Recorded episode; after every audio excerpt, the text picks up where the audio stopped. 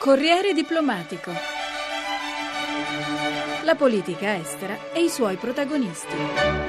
Questa settimana lo spazio di Corriere Diplomatico è dedicato alla Cina per capire scenari economici e politici dopo l'elezione dei nuovi leader che guideranno il paese per i prossimi dieci anni, il premier Li Keqiang e il presidente Xi Jinping, ospite di Gaetano Barresi, l'ambasciatore cinese in Italia Ding Wei. Eh, grazie Gabriella, proprio così l'ambasciatore della Repubblica Popolare Cinese ha convocato una conferenza stampa per commentare i risultati dell'Assemblea del Popolo e della conferenza consultiva politica cinese. Il leitmotiv dei lavori a Pechino è stato immaginifico perché tutto si è svolto all'insegna dello slogan realizzare un sogno. L'ambasciatore Wei.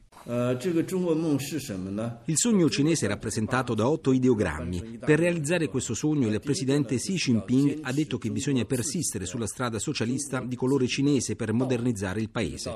E questo sogno passa attraverso la riforma dell'amministrazione del paese, che vuol dire diminuire la burocrazia. Sicuramente è questo il compito più importante da realizzare in questa legislatura. E abbiamo già cominciato riducendo i nostri dicasteri da 27 a 25. Ma io penso che più che il numero dei dicasteri sia importante osservare osservare come il governo svolge il suo compito. In passato il governo cinese si è interessato di tutto, si è interessato troppo, quindi l'orientamento è che ora il governo si interessi dei suoi compiti specifici, lasciando alla società, alle imprese, i compiti loro propri. Non ci nascondiamo le difficoltà di far dimagrire le attività del governo, ma il signor Li Xinjiang, il nuovo primo ministro, ha detto che dobbiamo essere coraggiosi. E allora, già in questa legislatura, sarà diminuito oltre che il numero dei dicasteri anche quello dei dipendenti dello Stato. E Pechino si pone il problema di cambiare rotte e abbracciare politiche di crescita più sostenibili, ma anche maggiore attenzione alla sicurezza alimentare che tanti problemi, ricordiamo il latte alla melamina, ha causato. 这个这两个方面我们都特别的羡慕意大利。 Io penso che in questi due settori i cinesi ammirano molto l'Italia. Nel settore ambientale e nel settore di sicurezza alimentare avete fatto sicuramente molto meglio di noi. Questi due sono i problemi che più preoccupano i cinesi. Nel corso di 30 anni la Cina ha sviluppato la sua economia ma ha fatto un grande danno all'ambiente. Quindi il governo deve lavorare con grande risolutezza per migliorare la situazione. Non possiamo più continuare sulla vecchia strada caratterizzata da un alto consumo energetico ad alto impatto ambientale. Dobbiamo trovare un equilibrio tra il ritmo di crescita economica economica e la tutela dell'ambiente. E anche per la sicurezza alimentare lavoriamo con la stessa logica. Dobbiamo quindi rafforzare la sorveglianza sociale per tutelare l'ambiente e per assicurare la sicurezza alimentare. E infatti il 2013 per la nuova dirigenza cinese è proprio un anno cruciale.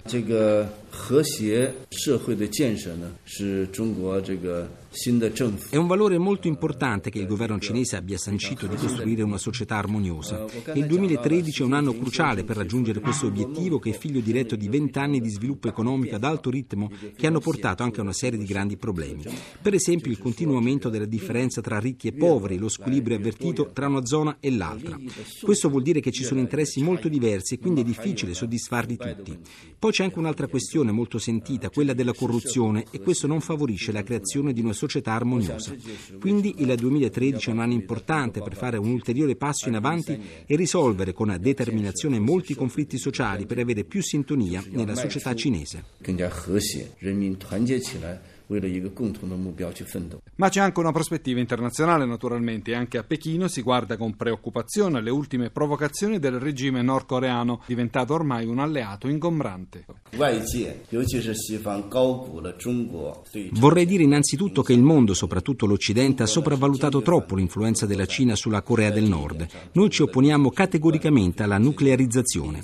Come sapete, di recente in Consiglio di sicurezza dell'ONU, la Cina ha votato a favore dell'inasprimento delle sanzioni sanzioni contro Pyongyang, anche se siamo due vicini con un'amicizia storica e noi vogliamo vivere pacificamente con il nostro vicino e continueremo a cooperare con la comunità internazionale per cercare di stabilizzare la situazione nella penisola. Io penso che la comunità internazionale, soprattutto Europa, Stati Uniti, deve trovare il modo di gestire al meglio queste situazioni scottanti. Questa è la logica del governo cinese e sotto questo profilo continueremo a giocare un ruolo costruttivo nella questione nordcoreana. 问题上发挥我们的建设性的作用。Dalla Corea del Nord ai rapporti con l'altro grande gigante, la Russia. Il neoeletto presidente Xi Jinping ha scelto proprio Mosca per il suo primo viaggio all'estero. 中国和俄罗斯呢都是两个 La Cina e la Russia sono due grandi protagonisti del mondo. Negli ultimi anni i rapporti politici ed economici hanno conosciuto una continua intensificazione. Su molte questioni internazionali Cina e Russia hanno spesso vedute simili, ma ci sono comunque grandi potenzialità non ancora valorizzate, soprattutto nella cooperazione economica. Questa prima visita di Stato all'estero del presidente Xi comprende anche tappe nei paesi africani per esprimere l'attenzione che la Cina riserva al continente africano. E durante la visita in Sudafrica il Presidente parteciperà al vertice dei paesi BRIC, quindi con i leader dei paesi emergenti, cioè Brasile, Russia, India, oltre a noi cinesi. Noi vogliamo consolidare i rapporti con i nuovi attori del mondo. È la prima volta, e mi riallaccio a quello che dicevo a proposito del sogno cinese, che la nuova leadership esprime quali sono le direttive, le idee per governare il paese. E questo è molto interessante e sarà certamente seguito dalla comunità internazionale. In conferenza stampa spazio anche ai difficili rapporti con il Vaticano con cui non ci sono relazioni diplomatiche. L'occasione, naturalmente, la cerimonia di insediamento del nuovo Papa Francesco. Siamo molto contenti che la Santa Sede abbia eletto il nuovo Papa in modo molto fluido, con molta facilità, così come si elegge anche il leader cinese. Il nostro governo ha espresso le sue congratulazioni. Auspichiamo che le doti morali, le virtù del nuovo Papa possano essere introdotte nella vita e nella gestione della Chiesa.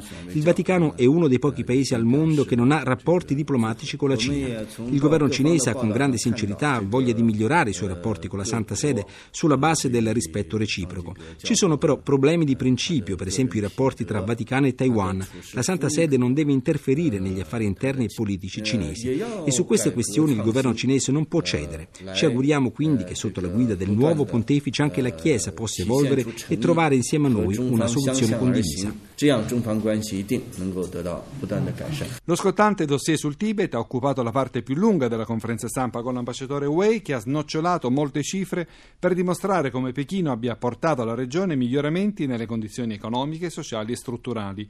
Il fatto è, gli è stato chiesto, che il tibetano non si sente cinese. Molto dura la risposta del rappresentante del governo di Pechino. Nell'ultimo forum dello sviluppo del Tibet gli amici italiani hanno espresso una valutazione positiva dello sviluppo dei diritti dell'uomo e li ringrazio molto. Parlando con molta franchezza, i giudizi occidentali sono spesso permeati da un forte colore di ideologia. La Cina troverà la strada adatta per risolvere la questione del Tibet. Del resto la regione fa già parte del territorio cinese. Ci sono le prove storiche e giuridiche. Io credo che la strada giusta sia quella dello sviluppo comune, di una società prospera e armoniosa. In Cina ci sono 55 minoranze etniche ed è questa la strada che tutti hanno percorso. Quanto alle immolazioni, con molta franchezza, devo dire, e so che molte persone non sono d'accordo, ma noi abbiamo le prove che queste immolazioni non nascono spontaneamente, ma sono incoraggiate o istigate da altri elementi, elementi esterni. Ci sono persone in Cina, ma anche al di fuori della Cina, che organizzano queste atrocità. Non so cosa pensano gli occidentali, ma l'autoimmolazione è un atto caratterizzato da grande crudeltà, un'azione disumana. E non capisco come si possa dire che sia un gesto nobile, un atto eroico, il miglior modo per portare avanti una lotta pacifica.